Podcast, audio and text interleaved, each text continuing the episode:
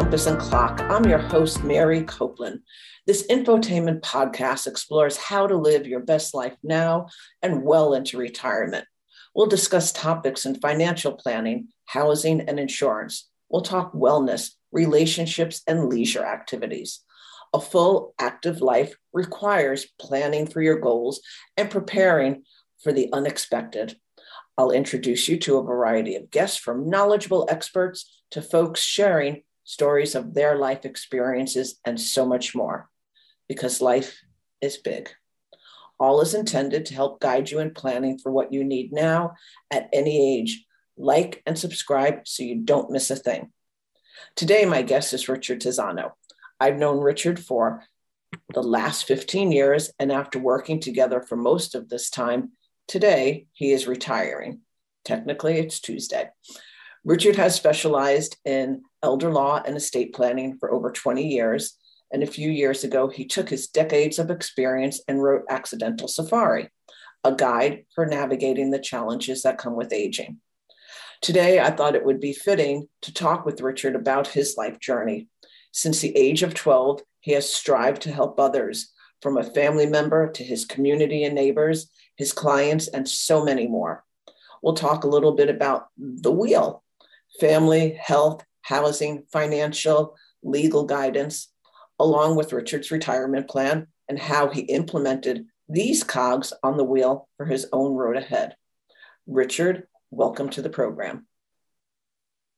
Thank you, Mary. It's a pleasure to be with you again. Yes, it's it's been a while that we've done one of the um, interviews together, and I just thought with your retirement looming, um, it would just be wonderful to um, you know, discuss with everybody, you know, an actual um, journey for somebody. So I'm just going to jump in with my questions for you today. Sure. And the first one is What was the trigger that made you want to serve others over the course of your life? Well, I think it, it, it started, as you said, when I was 12 years old. My um, mother had a stroke and became paralyzed, and I was an only child. So my dad and I had to care for her and pro- um, be there for her. Changed just my whole perspective of how I looked at life. I was, you know, a self-centered junior high school kid, and then um, all of a sudden I realized, gee, there's pain in the world, and uh, that I want to be part of the problem or part of the answer. And um, so I just, you know, almost immediately refocused, and uh, I learned to get a lot of gratification out of helping my mom, and and uh, it, it just changed the course of my life. And then uh, many years later, my mom had passed away, and my dad uh, was in his mid 80s, and he ended up uh, needing long term care himself, going into a nursing home. And, and I had to figure that out. I was an attorney doing estate planning, and, and I realized in helping him navigate that that gee i didn't really know how the system worked and i had it was hard to figure it out and i, I realized my clients if they live long enough, they're going to be facing stuff like this. And I need to begin to inform them and tell them what the options are and help them incorporate a plan into their estate planning. And so, um, and that was 25 years ago with my dad. And so that's really why my uh, estate planning practice has taken that focus. Wow. So from 12 years old till now, to retirement, you still um, have been working and serving others every day when you wake up. You're just, you're an inspiration, Richard. Um, I mentioned the wheel before. Can you share with us what you mean when you refer to the wheel and how does it play a role in someone's retirement planning? Well, estate planning is more than just uh, what do I want to have happen with my stuff when I die and who do I want to manage that you know there's so many facets to that. And that's really what we have based um, our information and teaching and seminars on that we you and i have done and others um, is helping people to understand the place that uh, your family has in that planning and how important that is. And um, they need to be prepared because life could take a, a sudden turn and you find yourself on that accidental safari, whether it's an accident or a major health issue, um, or a long-term diagnosis for a long-term issue, health issue, and that health problem typically then leads to some kind of housing change. You know, either you have to go into care or you need some assistance at home, or and uh, that change changes your budget. You have to start, you know, paying for things you've never had to pay for before that event happened. Um, and then eventually, uh, if you live long enough, you die, right? And so, what happens then? And that's really where the other nuts and bolts part of estate planning comes in. But all of those things are uh, fit together uh, in the wheel, so to speak. And I think in the spoke of your wheel are those people who walk you through that, whether it's your estate planning attorney, your finance person, your minister, rabbi, your um, doctor. All of those people are important. It's helpful if they can communicate together. They don't necessarily have to, but uh, understanding what the ingredients are um, to get those spokes all connected is important. And that's really part, part of what the book um, talks about, tells my story, the story of many of my clients, and uh, helps people to get their arms around what, what those issues are.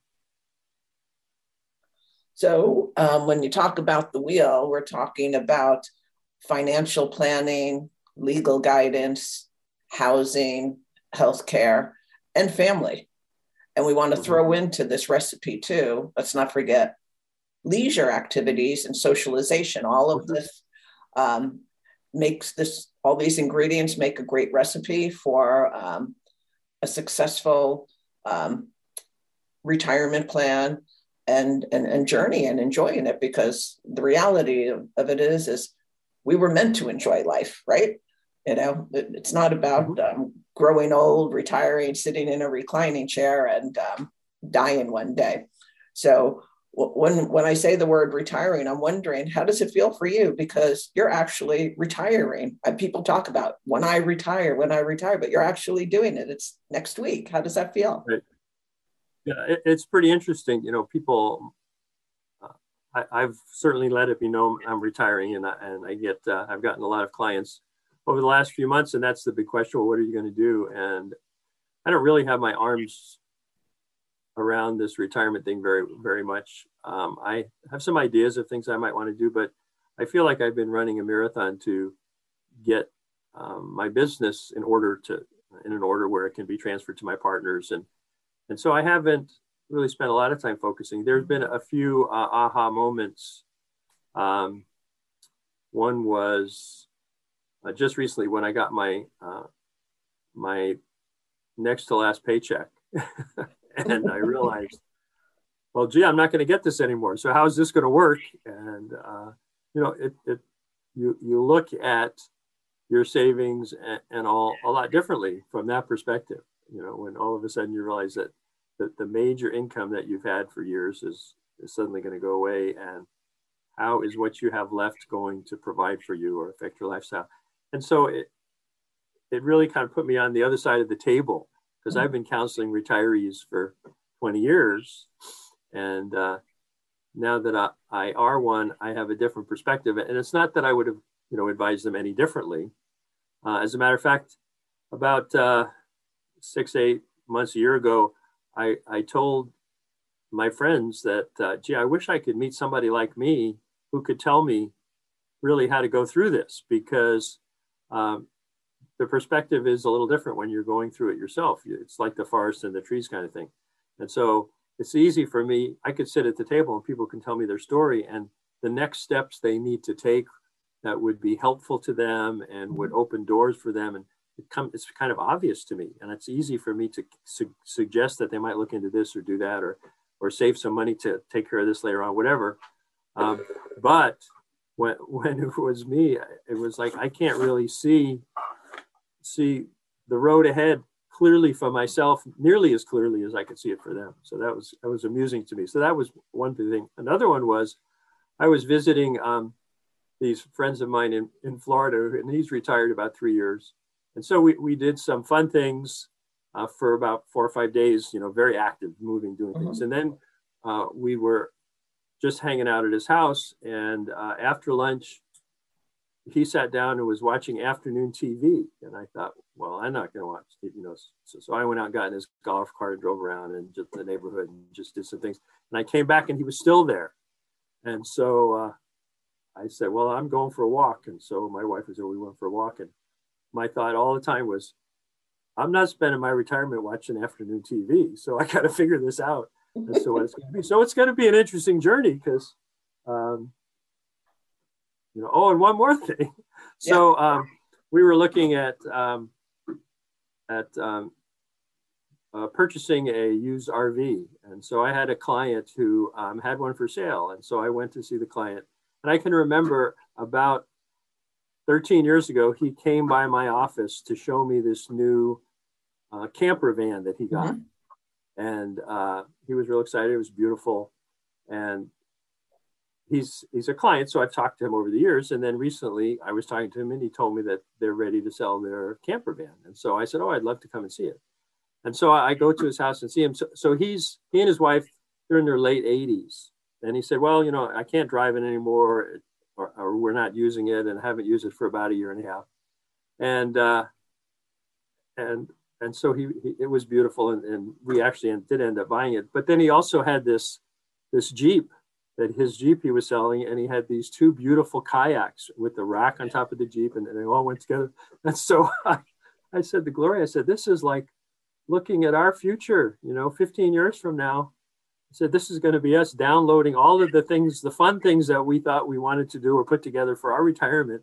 You know, at some point, you just can't do it all anymore. And then at some point, you can't do hardly anything anymore, right? So you got to squeeze it in and you got to make it work. But um, anyways, so those were a couple of, of aha moments in uh, this is retirement and get your arms around it and keep moving kind of thing. So, um, I, I want to see the camper van. So you'll have to show that to me when, when I'm back in town. Um, so you're physically, you're actually going to retire. But tell us, when did you start planning for your retirement and how did you go about it? Because this is valuable information right there. Right. So, so the job was a big thing. You know, I, I, I love what I have, have done and helping people. And that's been uh, great joy, great gratification for me. And then we have the family, and we have we adopted some kids in our 50s. And when you're 50, you think you're going to live forever. And so here we had these little kids, and and uh, I realized I wasn't going to, they weren't going to be graduating from high school till I was 70. And so um, that was kind of a target, has always been kind of the target date when I'll probably work because I'll need to be around the house for them until that time. And so last June, um, the last two graduated, and we we were working toward kind of that date. And we talked to a realtor probably a couple years ago about our house and selling our house and what things we might need to do to uh, spruce it up. And so we started doing that. And COVID, you know, there that kind of helped because you were stuck at the house, and so there we were. And and uh, the kids were still around, so they helped with a lot of that stuff and the, the outside and the cleanup and the whatever painting.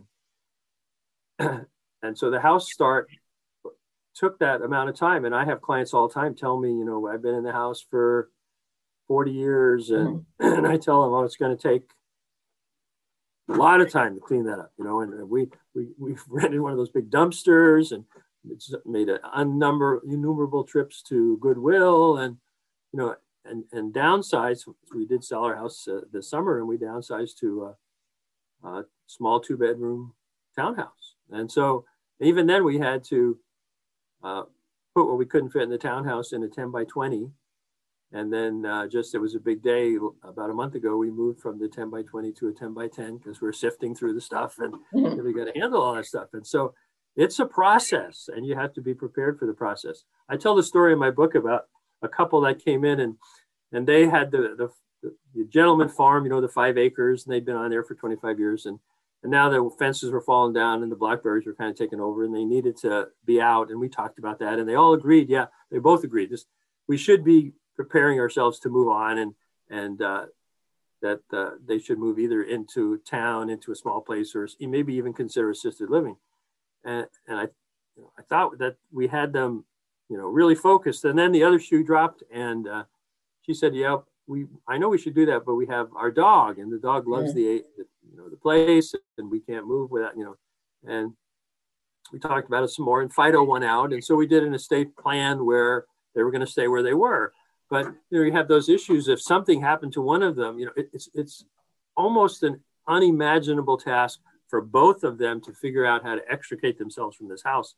But what would it be like if one of you gets sick and then you're going to the nursing home every day to visit your loved one? How in the world are you going to get this, you know, move on? And so they resigned themselves to the fact they wouldn't, you know, and their kids would have the privilege of, I guess, you know, taking care of all that stuff. But uh, and and I had just just last week I had a couple, which was it was the exact same scenario. You know, they acknowledged they needed to do all these things, and then there was the issue that the assisted living facility they were looking at didn't take large dogs, and so they just were not going to make the move, and they were just going to wait till the circumstances forced them to have to do something else. And so I've always encouraged people, told them I have a lot of respect for people who have the courage to recognize, okay, I need to take the next step in life, move on to the next phase, and are willing to do that. So God bless them, you know, if they are able to do that and have the courage to do that.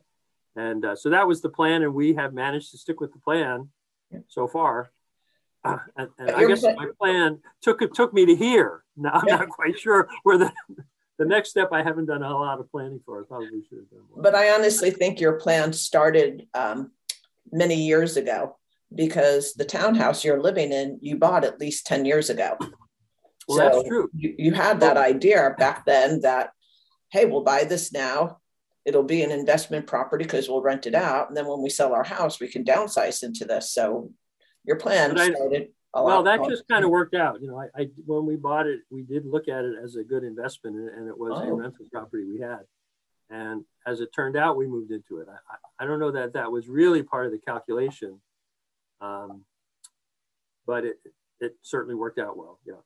Well, it was part of the calculation and the fact that you bought it as an investment. So that added to your retirement um, fund, so to speak, right? Right. So, um, do you have some advice for our listeners as it pertains to aging and planning for their retirement? What kind of advice would you give them? Well, I would encourage people to um, talk to people who are in the retirement business, whether it's a, an elder law attorney or an investment person who's you know been around a while and has, has counseled a lot of um, people going through that. Talk to your friends who have retired and um, hear their stories. Buy my book that has a lot of stories in it. You know, get information, um, and it's really never too late if you say, "Oh man, we I should do that," or "What can I do that you know maybe I should have done that five years ago, but what can I do now to maybe cushion or enhance that area?" And um, you know, get some advice, get a lot of input from people you trust. I'm going to ask you a different question, but kind of the same. Okay. You know, because the way you answered it, it sounds like it's um, folks that are 50, 60 and older. So, what type of tips would you have for people that are younger in their 30s and 40s when it comes to giving them advice on planning for their retirement? Because you really should be starting this sooner rather than later, from what I'm understanding. Well, absolutely. Yeah. I, and it's, um, read some books from people who, who, um, are talking about how to be successful in certain areas. You know, I like for the financial part, I like Dave Ramsey. You know, his perspective is you don't want to be in debt. Debt is bad, so try to be out of debt. Pay your, you know, and and save and, and pay yourself and, and give and um, so do some reading. Saving, you know, is is helpful. It's important, and um, you know, some people they they jump out of the airplane and, and they have the capability of building the parachute on the way down. And I have had some clients and they everything they, they touch kind of works out.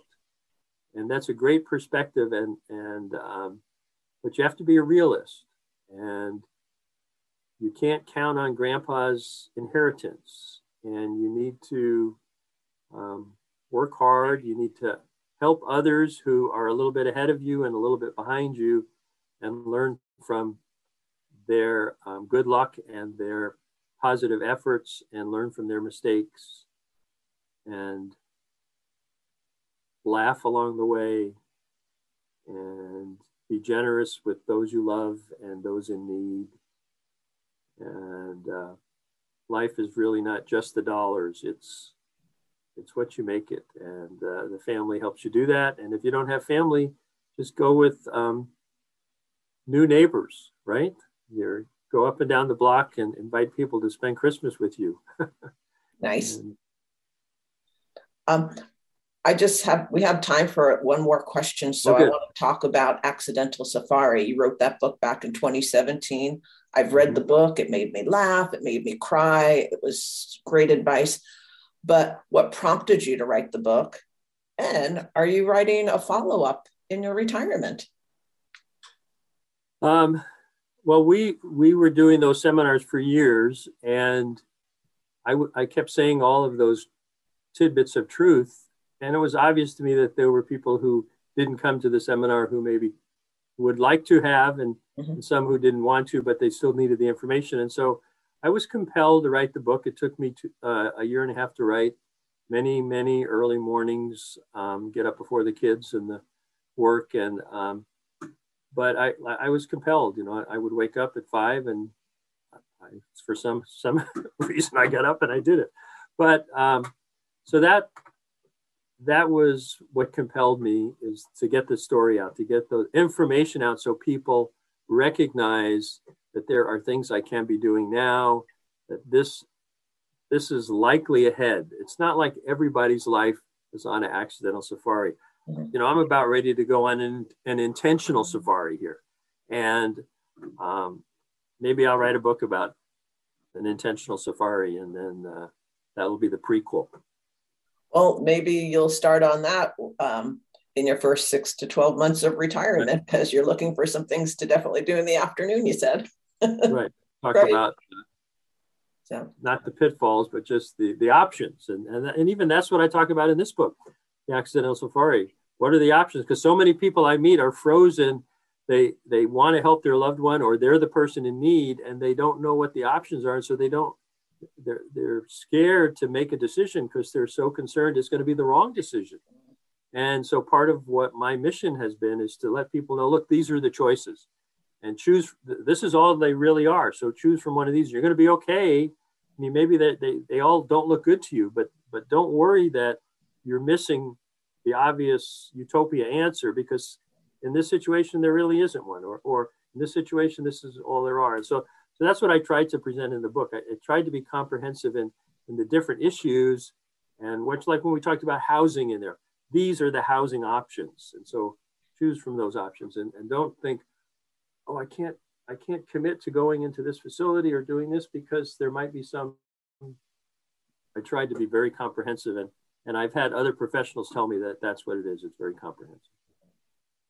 Well, I'd have to say um, your years of um, dedication to the community from starting at the young age of 12, helping your mom. I know you were a pastor for a while. You've been a mentor to me. Um, you've helped all your thousands of clients over the decades. Um, I just am so grateful for our friendship and and and the fact that you wanted to spend some time with me today because I've really felt this was a human interest um, story of yours to share with others. So I just personally want to say thank you for sharing with us today and educating folks today. And I know you're going to plan to do that while you're still in retirement. But um, thank you, Richard, for joining me today. And I do want to say to our listeners, um, thank you for joining us. And if you want to get a copy of Richard's Accidental Safari book, Richard, where would you send them? Uh, and they're, if they're in Paulsboro, they can stop by my law office, but probably the, the easiest place is to get it on Amazon. Amazon.com. Okay. Also, there's a excuse me. There also there's a link from um, accidentalsafari.com. They can go there as well. Okay, perfect. Well, Richard, enjoy your retirement. I will, of course, continue to stay in communication with you and I'll visit with you soon. But everybody, have a happy holiday and um, we'll be with you next week. Thanks so much. Bye bye.